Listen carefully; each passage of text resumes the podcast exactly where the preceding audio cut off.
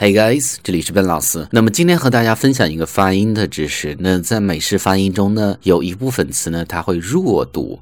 弱读的意思就是说，它和原来单词的发音不一样，会有变化。那么一般弱读的词呢，其实就是句子中不重要的词，一些虚词，比如说 for，f o r 这样的一个单词呢，弱读的时候经常被读为 f f 这么去读。那么在今天这样的一个分享开始之前呢，依然提醒大家，如果大家每天想获取不一样的英语学习的内容，欢迎去关注我们的微信公众平台，搜索“英语口语每天学”就可以。或者大家希望和笨老师有更多的互动，可以关注笨老师的新浪微博，搜索“笨老师”就行。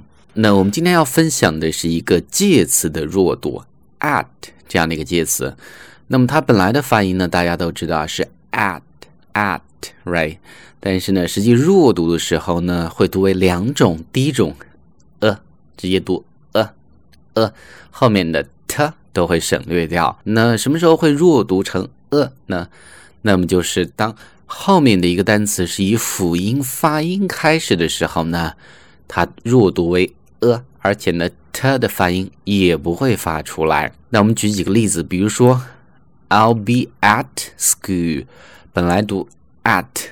但是呢，school 第一个发音 s，它是一个辅音。那么读快的时候就是 I'll be a school，I'll be a school，I'll be a school，I'll be a school，这么去读。那么第二个句子，He's at the table，他在桌子旁边，the 辅音发音开始，所以呢，at 读为 a，He's a，He's at the table。He's at the table. He's at the table. 这么去读。第三个，午饭有空吗？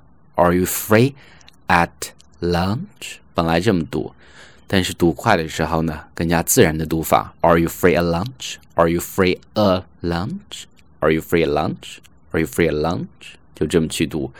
这是第一种情况。那么第二种情况呢，它会读为 a 的，a 的。 T 变为的，并且呢和后面的这个音连接起来。那什么时候这么去读呢？当后面这个单词是以元音发音开始的时候呢，习惯性这么去读。比如说，我会在 Anna 家，那么我们就会讲 I'll be at Anna's Anna's，那么就是 Anna 家。那 at 后面的单词 Anna，它是 a 开头的一个元音。所以呢，前面读为 Adanas，Adanas，I'll be Adanas，I'll be Adanas，这么去读，OK。那么第二个句子，我不喜欢独自在家，I didn't like being alone at home。本来是 at home，right？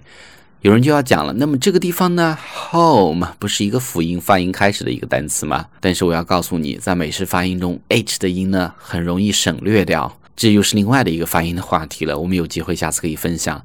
那么这一句呢，at 会读为 a dome，a dome，但读轻一些，不要太刻意啊，a dome，a dome，a dome，这么去读，连接起来。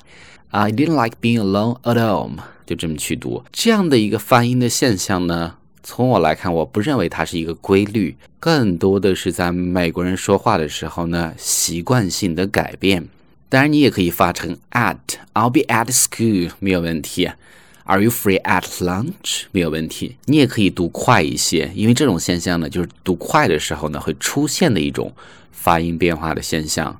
所以呢，这是我们今天这样的一个分享的内容，希望对大家英语学习有帮助。那么，如果大家想和笨老师有更多的互动，欢迎去关注笨老师的新浪微博，搜索“笨老师”就可以。Have a nice day.